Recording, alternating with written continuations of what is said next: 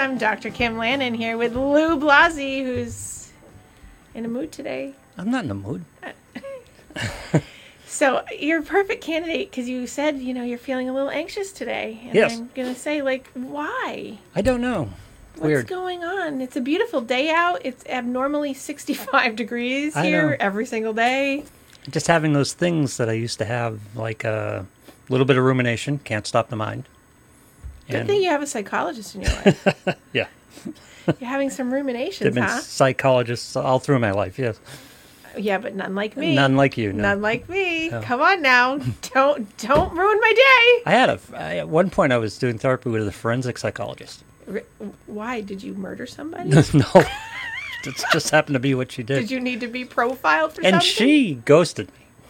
She what? She ghosted me. She ghosted you? Yeah, Wow. yeah, it was wild. I think we better have a conversation off air about this. Yeah. what do I not know about you, Lou? Yeah, no, I, I don't know.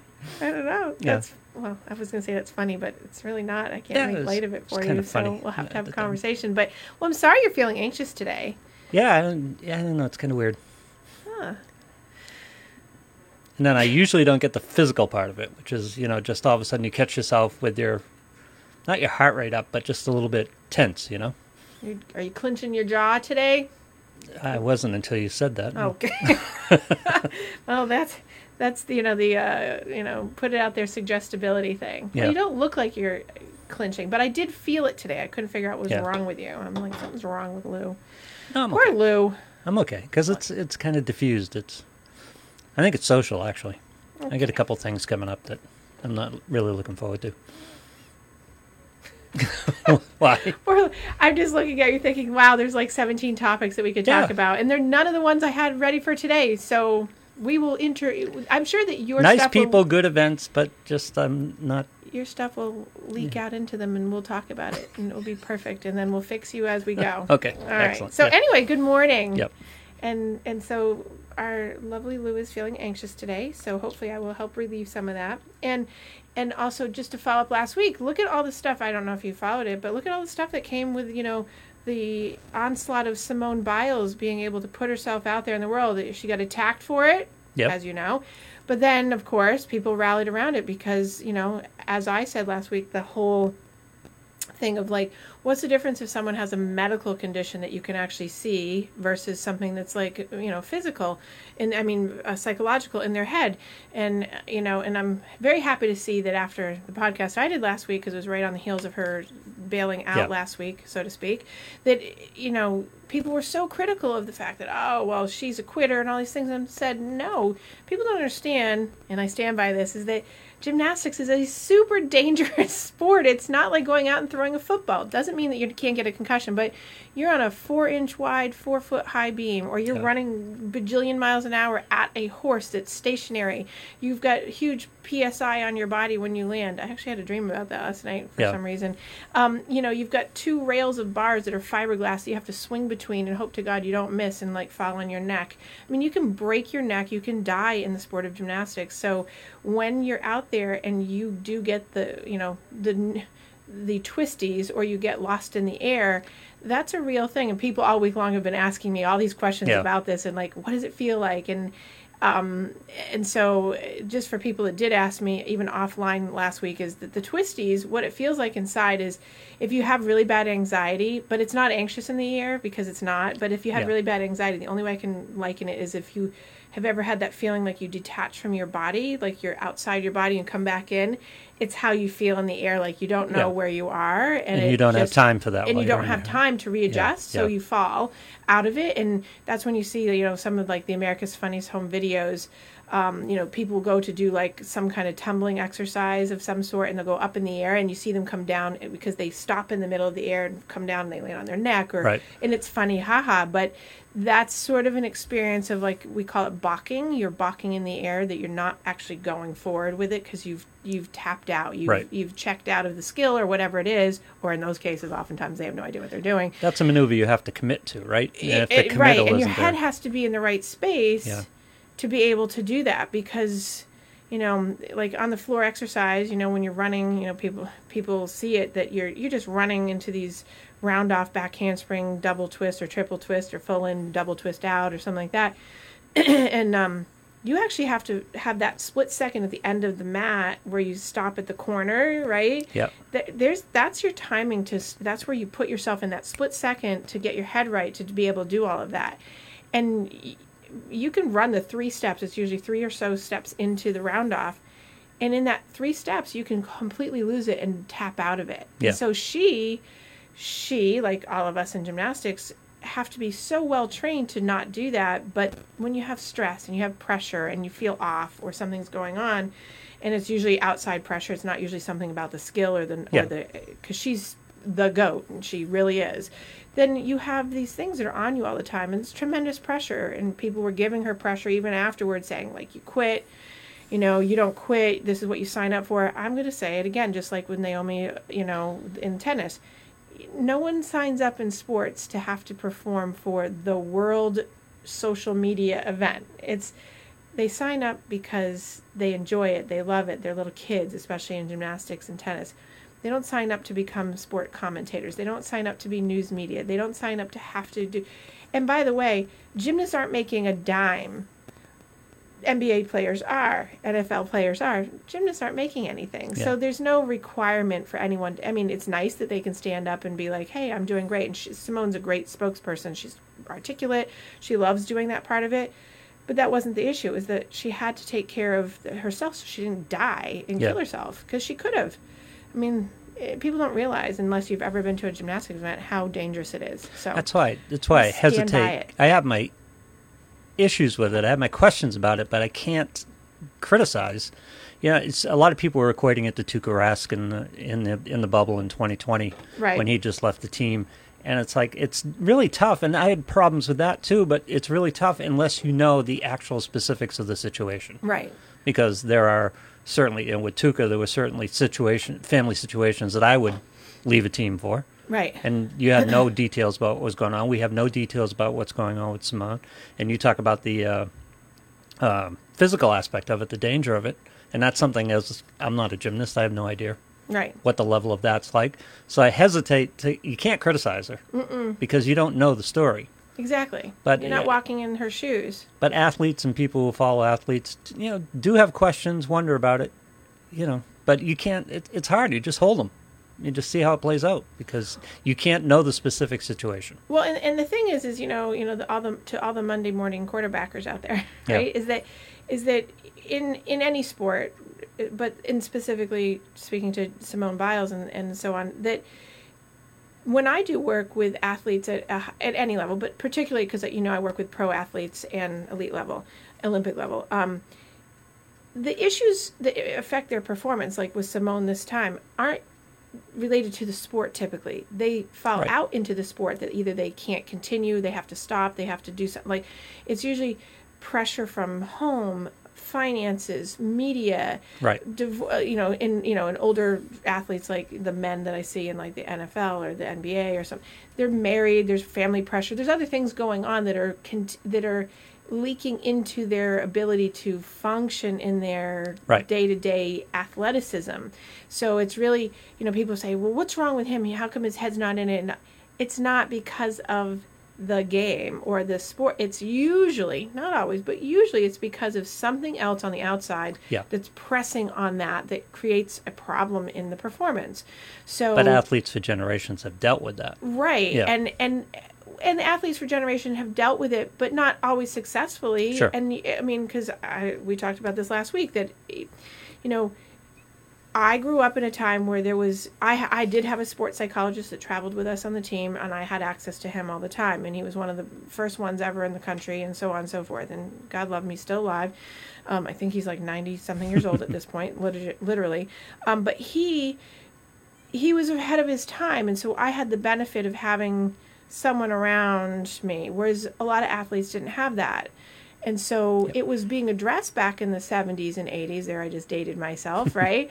But um it but nothing like now which is why when i was 11 years old i knew what i wanted to do. I wanted to do sports medicine sports psych and really be part of this because there were so many things around like eating disorders and um, you know pressure of performance at a high level and shame and all these other things that it really need to be addressed. And that's in all sports football baseball basketball. It's all are you good enough who you're performing for, are you going to follow through, what money's on the line, who's you know coach Right. feelings. I mean, there's so many pieces of it, and into Simone Biles. Um, what a, I think what an amazing thing for out speaking for speaking out for people in their mental health and and our friend here I was going to address this our friend here asked is there a difference between mental hygiene and mental health yes in in the way I look at clinic, clinically is that mental hygiene is the actions you take to protect your overall umbrella of your mental health. So mental Right. health is the overarching sense of well-being or not, sense of functionality or not.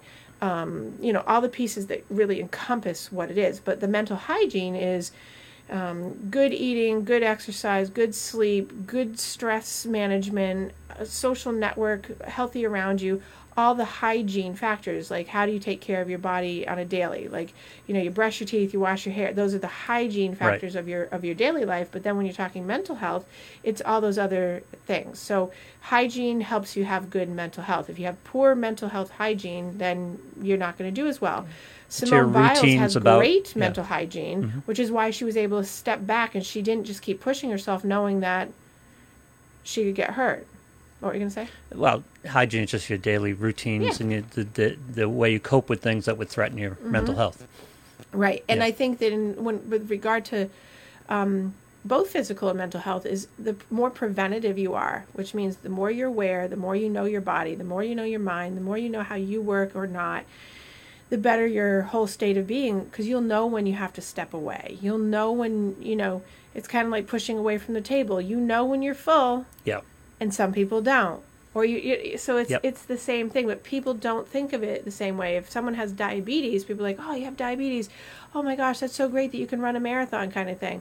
Or if someone's like oh you have mental health issues? What is that? You know it's got this thing to it. It's like no anxiety is like diabetes. It's it's always there. It just how do you manage it? How do you take care of it? And sometimes taking care of it is saying i'm having it right now i got to back away you wouldn't have someone jump out on the on the racetrack or on the field or if they're in the middle of a, you know uh, a diabetic drop Right. it just doesn't work that so why put someone in a position to say oh you're just stressed get out there what does it matter no you don't do that I don't think people understand that mental health issues can be transient as well. I mean, Yes. when we think of health issues, you can have a cold and for four or five days right or a week or whatever, you're going to deal with it and then you're going to move on. Can be the same way with mental health. Exactly. You can be you can be struggling with an issue at that particular time that doesn't speak to your permanent mental condition. It's just something that you're dealing with at the time. Right. Well, and so that's that's how I explained it in the mo- like last week about like I used the diabetes example because people are like, how come she just didn't go back and and just do it again? Well, if anyone watched, which I think you did, right? In her vault, she you could I told you last week she I saw where she dropped out because I'm a gymnast, so I know I could see it in the Yep. air, right? If you're diabetic and you have all of a sudden a drop in your sugar, for instance, and you're mid-air and you drop and you're weak and you you don't just go back and reset. You have to actually have orange juice, a banana. You have Right. to like let your body replenish itself. Sometimes, you know, some diabetics can regain 20 30 minutes later, but most that I know, especially in athleticism, it takes them a day or two to really get their body right Right. there's no difference in the fact that she knew enough that her mind dropped out on her when she was up in the air because she has so much going on and I don't know this for fact. I just know that I'm watching and I can tell, you know, been, Yep. been there, done that kind of thing. And so she knew. And it's like athletes do know this, but it's so much more acceptable for the physical one to be. If someone had said, oh, she broke her leg, it would have been like, oh, poor girl, blah, blah, blah, whatever. No one would have talked about it again Right. but it's this still that whole mental health stigma and and you see the ramp up on TV the past week Michael Phelps commercials everywhere for Talkspace and all these things for people to you know go get help and there's nothing you know shameful about it. And it's interesting because you know he's really made a nice space for people to go and do that. You would think that that would translate to athletes but it's just been a boon of like criticism on athletes that identify themselves as having this and then people saying oh it's a cop out now this translates to normal everyday people life in the fact that I get tons of people a year that have people in their lives tell them "Ah, pull yourself up by your bootstraps it's no big deal Yeah. you know but you wouldn't say that if someone had a broken arm Right. i mean a broken arm is clear you know they have a cast it's one of those things it's well but there's no different. And so I think that hopefully um, this will become more and more The problem is problem is there are gray areas in that, and there are areas where that works, yes, and coaches have used that uh, to their advantage and used it to the players' advantage over the course of time. But there's a point where it turns into you don't just suck it up right. and go, right? Well, and right. people like in on physical in uh, physical cases with athletes usually the line is are you going to hurt yourself more if you Mm-hmm. Continue right. that line is less clear with mental health because sometimes the answer is yeah just kind of suck it up and Right. go but uh, sometimes the answer that's not the answer Well, so and we talked about it last week i think the the defining toughness piece yeah. is is there's Yeah. a, there's a line between having a mental health stress issue that's going to hurt your performance and yourself possibly versus people who tap out or they you know they have mental toughness issues you know athleticism and sport development in youth is great for ben- building mental toughness of being not a quitter and we're not talking about Simone Biles being a quitter. That's knowing yourself to know to not get hurt. Or, Yeah. you know, Rob Gronkowski, when he, you, no one stuck him back out on the field when he was having issues because he would have gotten hurt physically. troy aikman You what? troy aikman Right. concussions yeah Exactly. I mean, physical. There wasn't a physical thing there, Right. But he knew he was at a point where there was risk of more injury. Right. Yeah. And, uh, you know, and not to mention, I mean, so I love Nomar Garcia. Remember Nomar? Sure. I love Nomar, right? So, there, you know, all these things flooded through of like historically over time of like where people probably didn't realize that there's a mental hygiene health issue going on. Nomar did his rituals on his hands because he's an anxious person Right. playing, you know, but everyone just used that as like, oh, that's a really cool thing. It's his hallmark. Well, there's a reason why he was doing that. And there's a reason why it was back and forth, back and forth. I mean, That's ritual. Athletes are, are big on ritual. Yeah, yeah. Very much so. And so when even when something's off, like for you know, like when I would vault, like Simone, right? At the end of the runway, there was a very specific way that I would move my feet to get and you would never see it, but it was very specific that got my head right. It's a it's there's all these little teeny things that go into it that are mental rituals to have hygiene in your day-to-day life that people don't see because you make it look so easy or it makes it comes it's just oh it's just automatic it's there it's going to happen you know uh, you know Tuukka Rask is going to catch every goal he's going to make sure well everybody doesn't see what really goes on to make them the star that they are and those and that's in your everyday life not everyone sees what you do to make your life function you know you compare compare points. Oh, that person doesn't have any issues. That person never does. It's like no, no. Everybody has their stuff. It's just you don't see Right. what it is. With the um, Red and it's Sox- not spotlighted because they're Yeah. not on TV or they're not having to be, you know, the role model of the universe. With the Red Sox now, E-Rod is that guy. You Yeah. can, you can watch the wheels come off on him at, Yeah. at a certain point, and you know coming out early whether he's there or not. And it's not physical; it's mental. It's mental. Yeah, and there there have been a lot of athletes in the past where that don't deal with adversity well. You know, at the point during the contest where they're kind of struggling Right. with what's going on in front of them. Right. And like I said, E-Rod has been a, a good example of that this year. Sometimes he doesn't have it just coming out, but sometimes he has it, and then there's a little adversity, and you can watch it kind of unravel for him. Right. Yeah. It, and the and the benefit of the, of the team sport, going back to what we talked about last week about team versus individual, is you know, hockey, baseball, basketball, football. You can get a replacement. Someone can be Yeah. put. You know, if if there's an issue, Next man up. it's like Yeah. next man up, or Yeah. or we just need to take a break. There's none of that for individual sports: swimming, tennis, golf, gymnastics, running. Right, you're either in it or you're out of it, kind of thing. And so, you know, there's a there's a difference because people, when they're talking about it over the past week or since even the tennis thing, like it's that it's that criticism of like, well, how come they can't suck it up? Well, they don't have anyone else to rely on but Right. themselves, so they have to be their own they have to be their own um, self-sufficient working machine. Their coach their mental coach their um, trainer their parent like everything has to happen inside to make sure one takes care of themselves. And you know Kerri Strug, for instance, if you remember her, she was a gymnast back in the day, and she's the one that did the vault and had did it on a broken ankle, and she really technically shouldn't have gone and done the second vault, but it won them the gold, right? It won the whole team for the United States women the gold medal at the Olympics.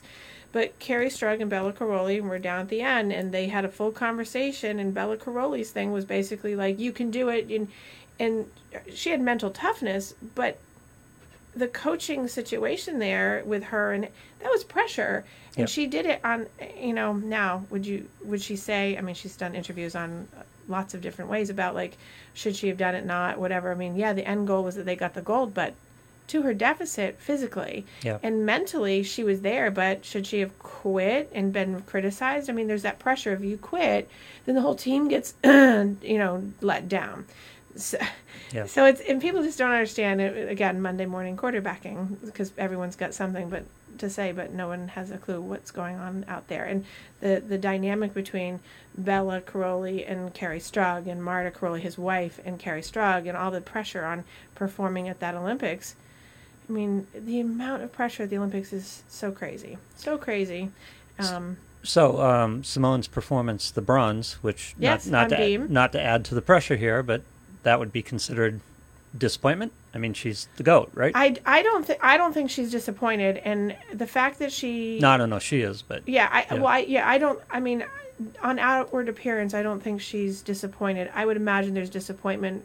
I, I haven't heard any specific. I've heard criticism about like, of course, she only got it. You know, maybe she's not as good as she. Yeah. She's the best in the world. Period. You see it. There's film. There's footage. It's no doubt. There's you know just as you know, and I think she went back out there just to say, okay, I can do the beam. The beam is the less, even though it's super dangerous, it's the lesser of the speed injury prone kinds of things. Yeah, you could break your neck off the beam, but it's mostly right on that surface, Yeah. and the only thing is the dismount. So, do I think she's disappointed? I don't think so. She's a multi gold medal award winning, you know, Olympian three Were there- three times over. were there better performances? Was she, her performance off? Was uh, Her performance, her performance was it the scoring that, that we talked about? yeah, for her. I mean, from what I saw, her performance, Mhm. I thought was underscored, but I think that I don't. I mean, I don't. I can't speak for Simone. I would imagine she doesn't really care. Her point was just to get Sure, back up. So back on the horse, so to speak. right, ha, Yeah. very good. I see what you did there. Yeah. That was good. Um, but I, I don't think she really. She has the mental toughness where it didn't. That doesn't matter. She's not really caring about what anyone else thinks, which is super hard in athleticism. Mm-hmm. It's super hard in day to day life of normal people, normal non athletes. Well, you get to her level, it gets easier. Right, So it's like, Yeah, as- well, who, like she went out to do it probably mostly to prove to herself that she could, because she had nothing to prove to anybody else. So I'm sure that she wanted to be able to just do it for herself. And she walks away with a silver medal and a bronze medal, and and she's already got gold. She's got endorsements all over the place. No one dropped her. Everyone's proud of her. That that matters. You know, the people that have criticism, eh. Uh, come to the gym. Let's walk on the beam. That's all I keep saying is come to the gym. Let's walk on the beam. Let's see how you do it four feet Yeah. high and four inches wide and both feet fitting on the beam at the same time. And let's see, just walking. Yeah, And then, you know, people are like, oh, blah, blah, blah, blah. You know, Yeah. so it's like yelling at the TV during a football game. They can't hear you. I was like, they can't hear you. Right. They cannot hear you. So I, I'm so I'm super proud of her. Um, not that my opinion will matter, but I think that people need to relax a little bit on the whole um, criticism because, like you, you're you're feeling anxious today. If someone walked up to you and said, "What's wrong with you? What do you? What's wrong? You don't have stress. What do you have to be stressed about?" That's essentially saying the same thing. It's like Yeah. why, who are who are anybody to say that to anybody? And and and I see that a lot. Well, you I don't mean, tell that's anybody part of the reason nobody why some cares. of my clients have their issues is because there's not a lot Yeah. of support. Go ahead. you don't tell everybody because nobody cares. Well, nobody cares, go but also people job. that do care Yeah. enough to have an opinion about it, the opinion is not healthy. Yeah, Because most people, I'm trying to think if that's the right word, most, many, I won't use most, many people have a a negative, toxic opinion about mental Everything. health issues. what? everything. Eh, Well, that too. Yeah. well, within the context of this, Lou, Yeah, um, you know, there's a commentary about you, you don't have anxiety. What's wrong with you? I mean, you don't uh, look at my anxiety. Look at what I Yeah, have to be anxious over, and I'm not even anxious. You know that kind of thing. yep. I see that all the time, especially in kids and parents telling or their grandparents telling them like, "You don't have anxiety." yeah, I have anxiety. Yeah. If anyone should, I should. You know, and I've told you before. I grew up with a lot of that around me Yeah. of like, you have you're you're ten. You have nothing to be anxious over. Yep. Oh yeah. Have you walked in my shoes? You know. well, there there's there's something to be said for an eleven year old who makes a, a, a national team. and saying to them they don't have stress, That's crazy. saying. Yeah. yeah. right? Yep. Or I broke my arm when I was eight years old and was told that it didn't hurt, but I had a compound fracture and almost lost it. That's just saying. that's lack of tools. You know, the the person dealing with you doesn't have the tools to deal with what it is you're talking about. Right. Yeah. Right. Or they and there's so many people that walk through life and, and have those blinders on, like if it doesn't happen to them and it doesn't it doesn't exist. Even Right. though they can see it. It's like, you know, people go over and serve in in wartime in you know, in country and people here, you know, are like, Oh, out of sight, out of mind, doesn't exist and someone comes back and no one talks about it because why? Because no one one cares and no one understands it. Not to say that no one cares. but You know what I'm saying though. People have asked over the years why I did do therapists, and it's it's just that particular reason because your group of friends, Mm-hmm. generally speaking, you can't have these discussions with. right. because a you put them in a bad position b they don't have the tools to deal with it c it becomes personalized to them you know it's just not a productive conversation a lot of times Right. so to sit down with someone who has some objectivity and can you know just go There's back no and forth with you on it When you have Yeah. a therapist or when you have a doctor that you're working with, like me, is I don't have skin in your game, so Right. I I can sit outside of it and have lots of um, generated ideas about how to manage, f- help you manage your own way of dealing with something without personal investment. right what you're giving me isn't filtered by your own stuff Right. Right because and that's you know and there's a big difference between the way i work and a lot of other doctors work in the fact that a lot of doctors and it is a lot of doctors that i know that will sit and just they won't give suggestions or generate those. They'll just do a lot of how does it make you feel? How Yeah. does it make you feel?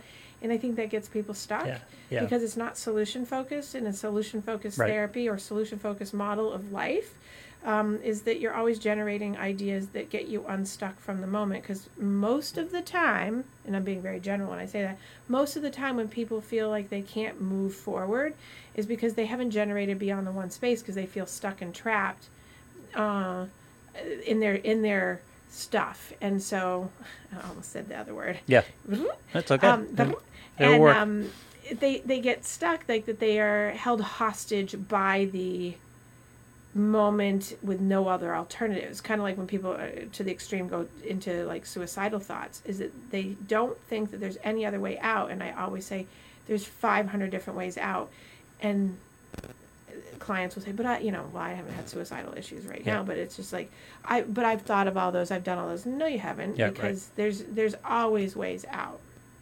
And I think people live in a predator prey relationship a lot of the times Yes. where they won't give up a problem or a struggle Right. because they don't feel safe in the environment. Right. People are just going to, you know, people are just going to turn on them, use that against them. And Right. this might be my stuff leaking in Well, uh, more here, but you don't, you can't have honest conversations with a lot of people because they'll turn and use it on you. Well, the, that that's a possibility. So there's a lot of defensiveness, you know, in the, in the environment for yourself, and also that I'm I'm thinking of examples that I've heard in the past week of people just they hear you and then they personalize it and start telling you about their experience and then you override what you're saying Yep. which is the benefit of having uh, therapy uh, that you don't have that and if you do have that that means your ther- your therapy is probably not as good as you know it's like oh this is what happened to me and your therapist tells you oh well this you think that's bad let me tell you about mine Yeah. you know i mean unless you have i do have a couple of clients that i've been seeing for years and years and years and so they know about like several of the recent life experiences i've had because it's hard not to be a human being and say oh Sure. by the way you think yours is bad well, see that that's what's going on here because it's hard for me to be on the air every day and not let stuff out. right You know, and I, I came to a point years ago where it's like, screw it, it's going out. Right. You know, it's just the way it is. Well, so so that's one of the differences in like you know doing. I've been practicing for almost twenty six years, and so there's a difference in the way that I do things. Is that if if something happens in my life, traditional therapy is you don't tell anybody, you don't act, yeah, and it's like then you're not human, and people don't think you you know people don't think you bleed kind of thing, and that's not normal. But here's so it's like if someone dies or someone has anxiety, I have no problem saying like, of course I have anxiety at times. I have performance anxiety used to. Clearly not anymore. but to me, that's strong mental health because what happens is, I think in a lot of these cases, you hesitate to talk about it because you are overly concerned about what other people think about that. Your mm-hmm. what image that portrays, what they pull from it. Right. When you're strong in yourself, i- you don't care what other people think. Right. It's like, no, I'm just dealing with this. Right. It's I'm fine. It'll be okay. I'll get it under control. But Right. yeah, I'm dealing with it. Exactly. Yeah. And and so and well and so, when you're overly concerned about judgment, and people are very judgmental, you're going to have to live with judgment through your life because everybody's judgmental. well, so that kind of like transfers over to an, another good point that we can talk about is is how many people do their lives based on what other people might think, do think, think that they might think, based on the self-conscious nature of how we want to make sure that Yeah. no one judges us or no one thinks we're bad or no one thinks that we aren't good enough or and so you're people pleasing all the time looking for approval looking for acceptance um, i mean that's a huge theme To a degree, everybody. But it's Right. it's a Well, matter of what that degree is. exactly Yeah. so you know and so the large portion of anxiety ridden people that i ever see which i think speaks to the generalizability of most people who have anxiety there's often a social component of judgment of i don't want someone to think you know this of me Yeah. um, I feel guilt. You know, when you hear someone say, "I feel guilty," well, why? Well, because I don't want that person or them or someone or myself think this of myself. Well, bringing it back to Simone Biles, even Yeah. like in a work environment, you don't want people to think that if, if you're off your game, you're worthless. Right, because then you worry that you're going to get fired, or that someone's going to think that you're not good enough, or Right. that you should be demoted, or things like that. And and I think that when you're not think I, I clinically have evidence knowing just not just anecdotal there's research too is that the stronger uh, self-efficacy the self-belief you have in your own self that's not based on other people's judgment or the thought that you have of other people's judgment you're you're going to be more likely to be moving up the ladder, so to speak, of your life because there's a, an automatic blockade and containment field that comes around you Yep. that with that attitude that you put out in the world that's healthy it, it, people's opinions can be like oh well something's going on look how strong that person is versus oh they're falling apart because there's something wrong with them because it's the way that the person's putting themselves out in the world and not everyone puts themselves out in the world like simone did Yeah. that's you know pe- some people say oh that's so weak. No actually that is solid straight on exactly how it should be. It's kind of like oh, someone you know, someone dies two weeks ago my three weeks ago in my life. There's no reason why i can't be able to have like a tear and have someone be like oh what's wrong? But that's not acceptable. Yeah. well for me it is. And if you don't like it well i'm sorry. Well, it's not really. it's prey behavior. It's like you either act like prey. Right. In other words, you're worried about all the judgment Right. th- that any of your actions someone's bring. coming at you right That's acting like prey. So what you do when you do that is you attract predators. right When you don't act like a prey, you don't attract exactly predators. that's Yeah. and, that's a great metaphor for Yeah. it really it truly is because yeah you're not looking when you look weak and vulnerable Yep. right versus if you are w- not weak if you are vulnerable let's put it that way if you're vulnerable because something's up that doesn't mean that something's going to attack you it's all in the way that you put it out there and so you know It's coming up with the person who's approaching life with what do you think, what do you think, what do you think, as opposed to here I am and Right. I don't care what you think. Or I care what you think, but it's it's not a priority for me. right Yeah. right right and it, and it and it doesn't matter I, am watching through the through the I know. window you seeing my screen jump Yep. So for people that can't see, I got distracted for a second because I've got like a beach flashing behind. It's very pretty, by the way, and then mountains, and then my then my A screen. Chromecast connection is a, a little bit weak this morning. I'm like, ooh, I'm Yeah. seeing a lot, so I just have to. But this is, a, and that comes down to the uh, one of the basics. You can tell me if I'm wrong about mental And health. I will. I know you will because you enjoy it. one of the the primary, the sill, the cornerstone of, of uh, mental health is self, your self identity, your Yes. how you feel about yourself. Yes. And it's Yes. like, listen, I have faults, I have this and all that, but I'm okay. You know. Right. Well, so that goes back to are we externalizing versus internalizing? So uh, people often work on their externals and say this is what's making me feel bad versus okay when we take all the externals away um, it's the internal work that happens which is speaking of freud Yeah. like long term oh, it took us a while to get here, but Right, yeah, great. Yeah. So fe- speaking of Freud, but um, when you when you're doing long term therapy, like most of my clients stay with me long term, like because they end up getting through all their externals and realize that the way that they feel maintained is that they're working internally all the time and so day-to-day life is life transition life adjustment things come up through the year so they're they're lifers essentially or long term because they look for coaching essentially Yeah. through you know mental health coaching through their lives that is really on the internal of how to keep the strength of the ego your reality manager the thing that keeps you uh, from seeing things correctly versus distorted, uh, rational versus rational, that that really comes from an internal sense of self Yeah. versus the outside like this is happening to me this is happening on me someone else did this instead of being like what do i have in my environment internally to be able to control for me my thoughts my feelings my actions and then outside of that you know yeah there's going to be Yep. some pressures here and there but how do i still maintain myself And 98% of the people that hang around you that you deal with don't have that perspective. right So that's that's why they come to see me that yeah that that's been a therapy thing for, for me for years. It's like you can go in and have a conversation that most of the people in your life aren't capable of having. Right, Yep. exactly.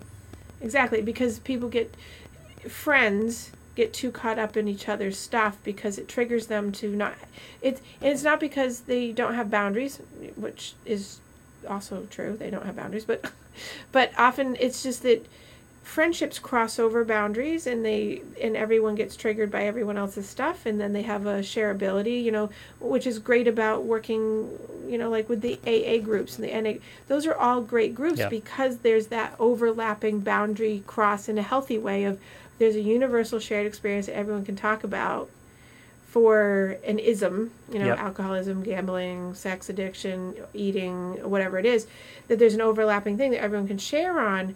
But when you need a real objective eye so that you can get your own self self observing eye, you have to be able to have someone that's not a peer, that's not a friend, be Yeah. able to, to really look at you and say, Hey, I understand it from this perspective. Sometimes personal, but most of the time it's just being like, Hey, I get it from this perspective and you you set that boundary for them to teach them how to have a boundary and not let it fall down. Yeah. Because most of the times people there's a lot of most today. Most of the times people who Yeah. have these these issues come up is because their boundaries fall. Yep. Or they aren't able to keep a boundary. Or they don't even know how to set a boundary. Right. You know, when you have a lot of these things. And that going back to Simone, she set a boundary and people didn't like it. Right. Because people don't like boundaries. and people don't like boundaries Yeah. because they because then they can't get through they can't permeate they can't in, you know infiltrate and we do that and it's super it's- unhealthy and that's what families do to each other yeah, it's funny because I would see I would challenge people to list or think about the amount of people, the people in their lives where they are safe having a conversation. right And I've got maybe 5 I was mm-hmm. just working through the list in my head. I've Yeah. got maybe five where I can sit down and tell them anything. They're not necessarily objective, may not have a lot of help, but they're not going to, you know, they're not. You're not going to be prey with them. right They're going to take care of you. I'm smiling because i'm thinking of like who i don't have Yeah. right And- go right to them well not her not him not and him it's not funny, her funny how often family isn't on that list. yeah oh god no Yeah, no they're the biggest predators of all. well family because that's usually. where you that's where you learn to be Yeah. prey yeah, family exactly. teaches you how to be prey Yep. because it indoctrinates you into your patterns you know or your role you know Eh, you know you're the comedian you're the scapegoat you're the Yep. hero you're the something in the family that Yeah, becomes the screw up. Yeah, Yeah. yeah, yeah. You're the black sheep. You're the you're the bad one. You're the annoying one. You're the the baby whatever it is. It's, you've got your label. And so usually in healthy friendships or healthy outside world relationships that doesn't fall away but it gets put in check because you have a persona Yep. out in the world that changes your dynamic because your social persona as Carl Jung would say right? You have your you have your shadow side. Yep. you have your anima and your animus you know your feminine and your masculine side that you see. You have your shadow side and you have your self side. You, you know mm-hmm. you have all those sides. And when you put that out in the world it's very different than in family life because family life sort of pigeonholes you because usually it's a structural hierarchy and so that gives you in in social life that happens too but you have a little bit different control in that i almost lost it because i saw my screen go off did you see that yes, I, I'm it's right behind you, so I could see it. I know, but I it keep happen. seeing it flash. And I'm like, my screen keeps flashing. We'll at leave me. it on the pirate ship for now. Um, But so there are people that you can talk to, but see, therapy rises above that a little bit because there are think people that you can talk to, and I have people I can talk to who will always support me, yes. always have something to say, and they're generally smart or emotionally mature enough people to have something to add, Right. right? So that I can usually get something to add. But for the most part, they're just playing the role of supporting me, Yes. which is great yes. because you need that. But the therapist is someone who will support you and give you something useful. Right. Well, and Yeah. the role of therapist is Not that the others is, don't, but is, suppo- yeah. is is supposed to. This is my Yeah. way of doing it. Is you're not just there to listen. You're there to listen and offer not advice per se, but suggestions and ways of getting to a different place in a person's life by guiding them through different alternatives, or generating them and collaborating with a person to do that. Mm-hmm. Um, and if you find someone that can do that with you, that's fantastic because family and friends typically don't do that. That's you know, I just when I walked in today, I was on the phone with someone. I was on the phone with a parent of, of a client today and talking to them about how they have to disengage from the emotional stuff because they feel like they have to fix it for it's an adult child. And I said, you actually have to ask them, what do you need from me? And usually the answer is, I need you to listen. So that's all that people usually are looking for is someone Yeah. to listen to them. I have clients that I sit with and they don't want me to give them any alternatives and they do fine we just they're looking to put it out there and they're open to having suggestions but sometimes it's just to listen most of the time when you're in your friend groups or in your family everyone's got to offer advice and Yeah. offering offering advice is usually Is not good advice talking. It's you know why? advice You know why that's important too, because what talking does is it's processing, Mm-hmm. taking those thoughts and feelings and emotions and reducing them to words and thoughts. When you have to, especially for someone like me, Right. you know, a writer, where words mean things. Right. When I have to choose a word to describe what it is I'm feeling, that's a very important process because it, it makes me vet it. It makes me go through it Right. to find the right word right you know so processing is so important that's why the ability to talk to people and i'm not diminishing therapists when i say most people do their own work yes and how many times have you sat there with someone's talking to you goes you know while i'm talking about this i'm just thinking Exactly. Yeah. I, I have that happen probably several times a week, and I love that because it's because they've had a place to just talk, and it's usually in those moments of me being silent, and then they've talked it through, and then they'll say, "Oh, now that I'm hearing it out loud, saying it to you, I just realized blah blah blah," and then I just reaffirm it and say, "Yep," or I give a little bit extra. that how do you make you feel is the process of you putting it into words Right. because that is processing the emotion Right. because when you're just dealing with it as an emotion when you're just thinking about it you're not forced to pare it down Right. so it kind of runs wild Right. but when you have to express it then you have to come to grips with it and you become more aware of it Right. yeah Right. And and the more you become aware of it, the better then the pattern becomes in a strength base because then you're able to go, oh, now I've changed the way I thought, which changed the way I felt, which then made me have a different behavior, which makes me more aware of it even Yeah. more to mm-hmm. have it happen again. me today i had these things and i go what is it it's like oh, i'm a little anxious All Yeah. right, and then the question is all right why are you anxious and now that's what i have to go through you know for the rest of the you know for the next couple hours until i figure out okay that's why I bet you as soon as we get off the air and you tell me a hot second of what's going on, I'll be able to tell you. oh, i know what's going on Oh, I've, I've already got there oh. okay, well that's good. So then I'll help fix it afterwards. there we you go. right yeah Um, but but but that's the thing is that you've already got it right. So that's a huge point because many people don't get. Not, and I'm not saying they don't get it. They don't get to that point because they ruminate yeah and they get stuck in the loop of, I don't know. And with anxiety, it's an interesting thing um, because I think it's interesting that so many times I've said in my career to people that I'll say, "What are you anxious over?" and people will say nothing. yeah And I'll say, but you're anxious. Yes. Okay, so what is it that you're thinking of? Nothing. Okay, so everyone that's listening, if you have anxiety, Yeah. you are thinking something. It's Right. not blank. Your brain is not blank. I tr- trust me, it's not. And so, and then it's it's a very slow process of having to peel that onion away to say, when you're sitting there anxious, there's actually all these thoughts going on. Sometimes it's one particular thing, sometimes it's 55,000 things, sometimes it's something from five weeks ago that's being triggered now that you're not super conscious of, but it's there. And people, you know, and usually, usually you can get it right down to the moment, but people aren't trained to do that in their heads. So they just swirl. That's what that, Right. you know, the, you'll hear generalized anxiety. You know, generalized anxiety is when a person really is more ruminative over like lots of things. They're a worrier about worry, a meta worry, worry about worry about worry. Yeah. And so when you say, well, what are you thinking about? And they don't know, it's, well, that's because there's usually like something just happened or something's coming or, you know, there's something there, but the person's just like, I'm just so anxious. I'm And just so oftentimes anxious." it's just general noise floor, so it's hard to pick Right. out the thing that is stressing you at that particular moment because there's a lot of stuff going on.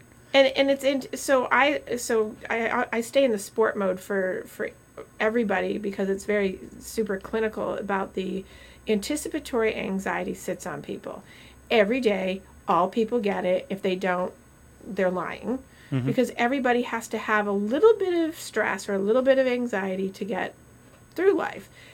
And some of it's really good, healthy, and some of it's really not, like the inverted U I talked about last Yeah. week, right? You have to have some sense of it. But everyone has an anticipatory anxiety piece to them, and that creates the continuum of where you fall on it to the de- de- degrees of functionality that you end up having. And if you don't have the coping strategies as you've been raised essentially from childhood to manage that in a healthy way, you'll Yeah. bear out to have way more you know, we, we talk about physical problems, you know, heart disease, diabetes, obesity, anorexia, eating disorders, you, all those things bear out because of the underlying anticipatory anxiety that goes unchecked, essentially. Right. And, And- people have vastly varying degrees of that. Yes. I was, for a long time, I was a huge threat generator. yeah, Like everything was a threat. right, And I was making, if there weren't threats, I was making them up. Right. Yeah.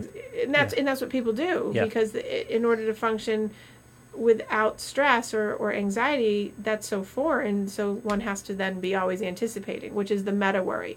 I'll worry about worry that I don't have because if I don't have something, then there must be something to worry about. And if I don't worry about that, then then what am I going to do? Because life isn't normal, so I have to worry about that. It's just it's an endless loop, and to be able to slow that train down so you don't crash and burn, right? Never go faster than you want to crash Yeah. right? True, And when yeah. your mind gets running like that, the crash is, you know, panic disorder or, you know, overeating or restricting your eating or, um, you know, breaking out in a cold sweat or having like fainting spells or it, whatever it is it translates for a person at the extreme levels. Um, or getting the twisties Getting in the, middle of the air, right? So yeah. you- Or for most of the people, sleep.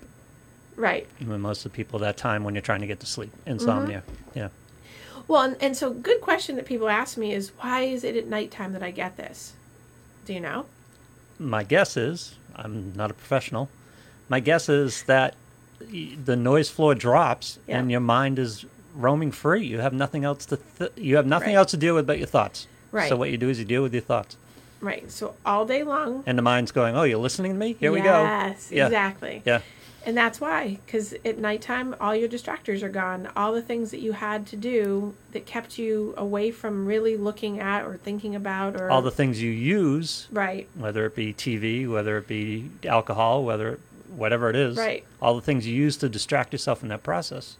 now right there in front of you. Yeah, it's gone. So Right. it's just you and your mind, Right. And so when people which use isn't a comfortable relationship for a lot of people. it, well and that's and so that's where you get a lot of times people will use excessive alcohol because it brings them through that period of time where they know well i don't have to sit with myself and they're not necessarily aware that that's what they're doing but i certainly pointed Yep. out or you know all the times that people are like i'm going to use ambien trazodone seroquel all the sleep meds right but you're still not sitting with your stuff to be able to really look at it to get through you know your sleep insomnia issue that you're having um, That's or why de- That's why depression craves sleep.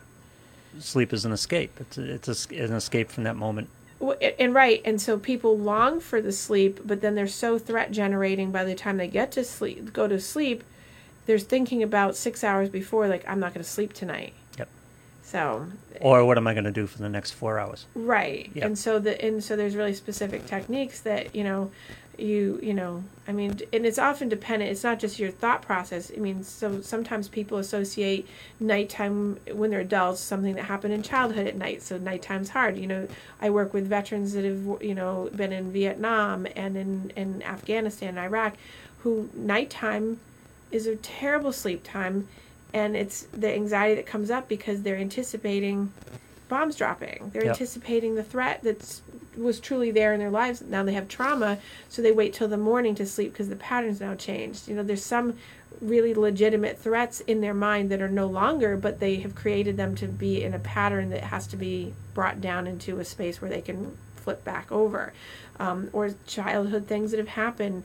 You know, I've had clients that have, have had break ins of their homes and at night. And there's things that usually relate to the anxiety that gets created at nighttime to have those threats come up for a person to generate. Yep. Not always. Sometimes it's just meta worry, worry about worry. You know, what am I going to, simple as what am I going to wear tomorrow is as big for some people as Mm. having anticipatory anxiety of a bomb dropping next to them. And people are like, oh, and, you know, I know, and it's, yeah. you know, you'd think, oh, it's funny, right? Because, you know, because it sounds funny, but the amount of, it's the exact same amount of anxiety in the creation in the person, even though it's like, oh, that sounds so silly because it's so petty. But in a person Yeah. that feels anxious, it doesn't matter. Their reason is their reason. And it's so funny how- one it's a bomb and one it's clothes. It's funny how you develop your skills and you start to see this in other people. You Right. start to see it's like wow, you know, you just see what's going on with them. Right. Yeah, and this is I think where it's important to separate yourself from your mind and Mm-hmm. your thoughts. This is you know most people swim in their thoughts and Yep. think they are their thoughts and think that's their world and who they are, and it's not. It's it you know my favorite metaphor lately. is You're walking your dog. Your mind is your dog. Yep. If your dog starts barking and freaks out, do you bark and freak out? No. Right. You understand that that's the mind is there to threat generate. That's its job to keep you alive. Right. But you got to be able to separate from that. Well, and so, but interesting that because when people have out of control anxiety, out of control, right, or they have anxiety that they don't feel they can control because people say, I can't control it. Think of that as the metaphor. Like it's the dog barking, and you're barking with the dog. You're yelling at the dog. You can't. The dog is running all over the place. It won't stop. It will Yeah. sniff everything. You can't. That's because you haven't put a boundary to train the dog, your mind, into how do I keep it on a straight line? How do I keep it in check? Yep. How do I have it obey my own self, et cetera, et cetera? Because that's what happens. But but then it goes to external. I can't stop it because the dog is walking me. Yep. So you see that, and often I'll be I'll be running or walking, and if there's a friendly looking person, I can see the dog like leading them all over the place. I'll say out loud, "Oh, who's walking who?" You know, Yeah. Eh, you know, just as a funny thing, but it's true, and, and I have that whole mental thing in my head of going like, "Oh." Because that gives me a lot of insight as to the fact that that's probably what the household is like. Yeah, I know, exactly, Because yeah. if if Yeah. the dog walker and the dog are having that problem, that means that's probably going on with the kids at home, and there's not a lot of control. And you know, not always, but these things are just really out in the world and show you a lot about what Yep. goes on and and how people manage their lives. But it starts with if you're walking your dog and the dog freaks out and is scared by something, you don't run. You know, Mm-hmm. You you assess the situation and Right. you come to a more appropriate response to it, and then you try to get the dog in line. right. But a lot of people with their mind, when the mind freaks out, they freak out. Yeah. You know, they just they just go with it without vetting, you know, what the mind is doing, what the threat really is. and, Exactly. you know, Well, it's like when a dog. I mean, here we go with the metaphors. Yeah. A dog gets off the leash, right? Think of that as like your Uh-huh. your thoughts getting away with you. Yeah. Dog gets off the leash. You see sometimes people will like run, like, and what does the dog do? Runs, Yep. right? Instead of stop running and screaming at the dog Yeah. to come back, you just go, all right. I'm just gonna let I'm gonna let it happen, and the dog. I'll keep walking, and eventually the dog will come back, or yeah, but it's it, but it, you can see it with people. You know, I, well, I see people do this all the time. Their dog gets out or they get away, Yep. and they go, "Oh my god!" And the panic comes up, and they run, and then the dog's like, "Oh, game!" And we're Yep. gonna run. So that's like your mind. It's like, And you're oh, gonna if I allow the it to run, and I'm gonna chase it, I'm Yeah. gonna still be in the same position. We're gonna be running all day. Yeah, you're not going to catch the dog. No. Yeah. And so, and and you see that in in what a relatable experience to real life is. This is what happens, and if people could think more in those visuals or metaphors or seeing it for real life ap- a- applicable experiences, that this is what happens to your brain when you have um, mental health issues. That's the other thing I was going to say because of our friend that asked the question is people have have this stigma around mental health issues like there's something Yeah. bad like there's you know they're going into a psych ward there, it's just it's just people have stuff you know mental health issues is like med- oh someone has medical issues that's a range of you know they have asthma i have asthma i have i have a medical issue that doesn't mean that I'm dying. Right. It means they have a medical issue. If you have, someone has a mental health issue, it doesn't mean that they're a schizophrenic axe murderer. It means that they have something going on that makes them either anxious or stressed or depressed or, Right. you know, maybe they have bipolar, whatever it is. You know, I was listening.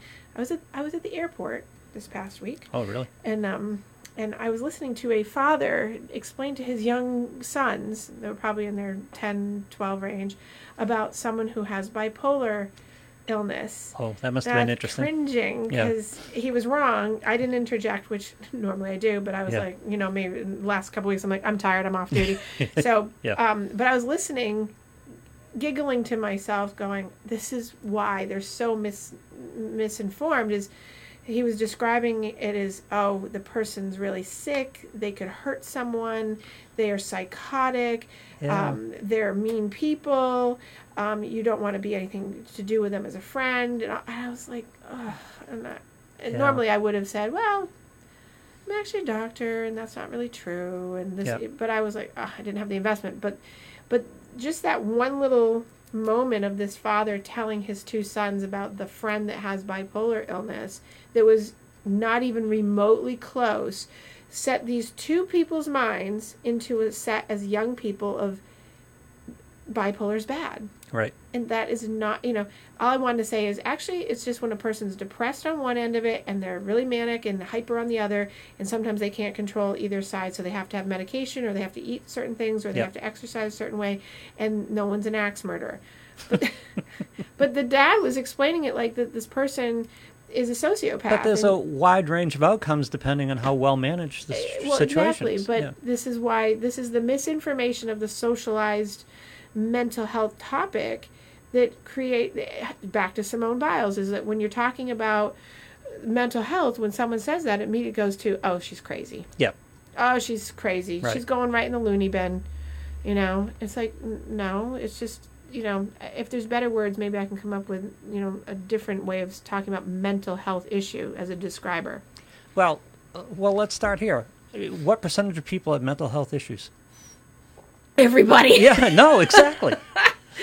exactly. People who are Everybody. Casting, people who are casting aspersions on mental health issues or struggles, people who struggle with things, it just you know because they a lot of a lot of times they do it to create some level of superiority in their mind Well, and it also makes them feel better about themselves. Yeah, exactly. That's exactly. You know, it's like I don't have a mental health issue. Yeah. Yes, Oh, you I'm do. Not crazy. Yes, you do. I'm willing to bet you do. You just said that is Yeah. a mental health issue. There you go. Who are you to say that? Right. Yeah. Right. Well, and that's why I think it's it's so much better that you know the stigma ke- just keeps getting knocked down and down and down because. I see every day. I can't think of somebody that I don't know that doesn't have an issue. Everybody has their stuff. Yeah. You do, I do, everybody. And if someone says they don't, that's their stuff. And it's scary how little society, our society, deals with this and should be dealing with it from the beginning. I mean, this is something, this is a school issue. I mean, they'll, Right. te- they'll teach you to brush your teeth and eat your vegetables, but they won't teach you how to deal with your own mind, which is probably the most important battle you face. Well, and, and not to knock any teachers because that wouldn't be the point here. Is that the it's No, about teachers do what they're, what the curriculum tells them. to Te- do. right. Yeah. Uh, Teachers don't ha- I, I, teachers don't have that in their in their wheelhouse. Um, and then the fact that they've introduced it recently in the past decade and a half roughly i think into some school systems that you know they're being really savvy on. You know every every hour there's a 10 minute um, relaxation break or there's you know rooms that are built into the schools now where there's like calm rooms and that you can go and have meditation not because of any religious thing. There's some of that but most of the time they're just not built in. When we have research evidence good good evidence that when kids get a break and have um, meditative guided imagery or guided relaxation things throughout the day their production level of their academics and their overall mental health well-being is much better. But schools won't invest in that.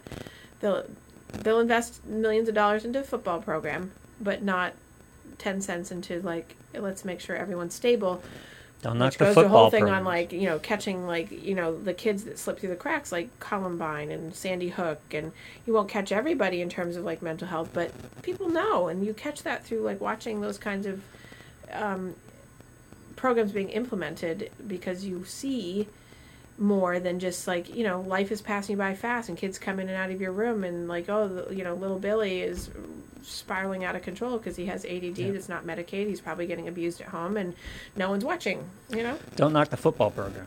you what Don't knock the football program. oh no i'm not, think not it's a no, i'm just saying that they'll put the money into that Yeah. because that's a that's a generator for the social absolutely no and just like they don't put money into you know cheerleading. They'll put money into you know, it's about equalizing across the board all the programs that really enrich a kid's life. Sport programs art programs uh, mental health programs good you know home ec programs where they are teaching like sexual health and all the other pieces that really need to build and round out. Instead of it being so lopsided um, they need to have that balance so that it catches the kids that don't Yep. have the outlets like sports and all that never knocking those programs ever no It, it's funny that meme that goes around in my head. I say this ten times a day. Some of y'all have never played on a team sport, and Right. it shows. Yes. and you know, it's like most a lot of society you walk through. People, never been part of a team. You don't. You don't know how to act as a team. You don't know how to act cooperatively. Well, and, you know. and I think that that and that goes back to just like you know the Montessori schools teach the whole team aspect and the individual aspect out of the academics. Yeah. If you're not familiar with like the charter school model or the Montessori, it's very much about the nurturing environment of a group Yep. and how it stimulates an individual to be successful on their own while being interdependent, which is super healthy, and not being codependent or being um, stuck in the system as an um, as if like the school system's the mothership. It's Right. become not that. It's actually like how to be sharing and cooperative and look to each other so that each individual is successful on their own but still has a group to go hey what Let's- do you think Teams require that. Yeah. I mean, Bill Belichick, do your job. As- Right. As much as it's a team sport, it's one of the primary basics of it is do Your your, job. contribu- do what right. you have to do. Be Right. good at what you do, and then that's going to be a and contribution the to the team. Yeah, right Yeah. exactly and that and that's and that so you could get that through mental health training in school systems by put by implementing the uh, a mental health program of just you know start the morning every day with everyone doing like a, a, you know a two minute let's everyone do like a guided relaxation thing to start the day or or even a guided jumping jack program. Like when i teach my college classes in person oftentimes right at the beginning of class because i always get the one o'clock class after everyone's eaten lunch i i have everyone after the first couple of times we meet like we're getting up and we're going to like move and talk and not sit in the chair and i've got 30 kids 30 adults in my room going what yeah because this is what we need to do to get stimulated so that you're not falling asleep while we're talking Right. Yeah. right and, and if you so but it's it's coordination of like yep everyone's going to do it and you'll get one i'm not doing that well you are let's do this you know it's part of participating Yeah. um but I, it would be great if they could start that at kindergarten preschool Yeah. you know because it's it's the team spirit I'm going to write a kid's book about walking a dog. Exactly The metaphor of walking a dog. Yeah. right Because So- that, again, that's a concept that can be taught early, and it's it's something that should be taught early. yes you should there's the operative word should should should should Yeah. So anyway, so bringing it back around before I wrap up. Um, so I think that the Simone Biles and all the other, I'm sure that all the other examples that will be coming out as as examples now, because this has opened the door, hopefully, and maybe for people to really be um, smart about their mental health.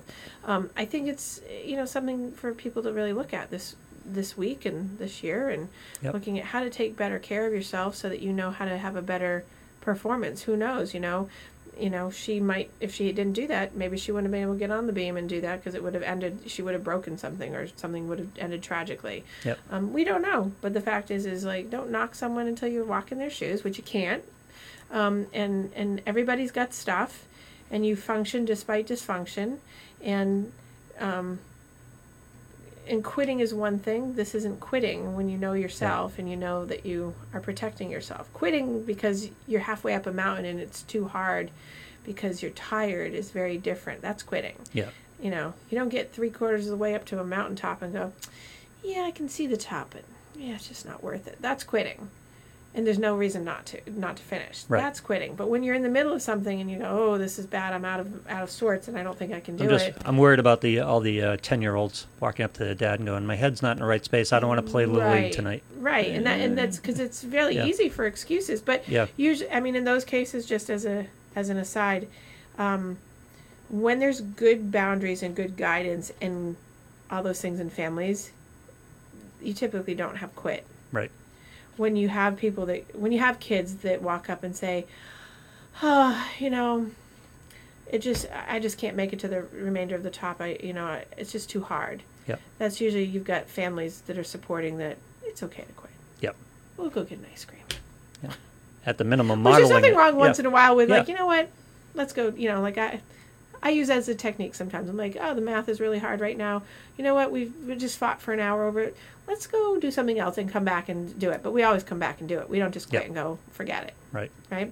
So it's it's it comes back to parenting. Hmm. Hmm. Hmm. Yeah. there's there's the next show. Like right? everything else, Parenting. yes. I have so many things to say about that. We, um, so next week, because I will be attending an event on my normal taping day or my normal live show, um, we are going to go live on Monday. We just haven't settled on a time yet, but we will. It's going to be early. It's going to be early. Yeah. So you'll be able to catch it if you don't want to get up early. You'll be able to catch the show at some other point during the week. But next Wednesday, I will not be going live. It's going to be a sunrise session. Mo- yes, I will be going on um, Monday, and um, it will be very fun because I got to give my plug because I'm going to have to have you put this up. I have to raise ten thousand dollars for the New England Patriots Foundation for the Boston Marathon for October 11th.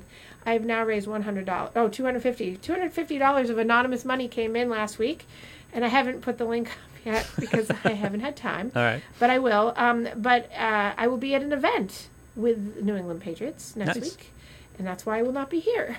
So, and uh, football season's starting, so That's right. it's a it's a big deal. So I will be doing something next week with them, and I will not be here on Wednesday. So please tune in on Monday the 9th, and uh, if not, catch me on all your favorite podcast Something channels. approaching 8 a.m. You what? Something approaching 8 a.m. Maybe Oh yeah, a little bit something before approaching that. 8 a.m. Yeah. because I have to get in before this other person I know. right. So, all right, you guys. So, have a great day and put on your daily game face and go out there and go get them. And I'll talk to you next week.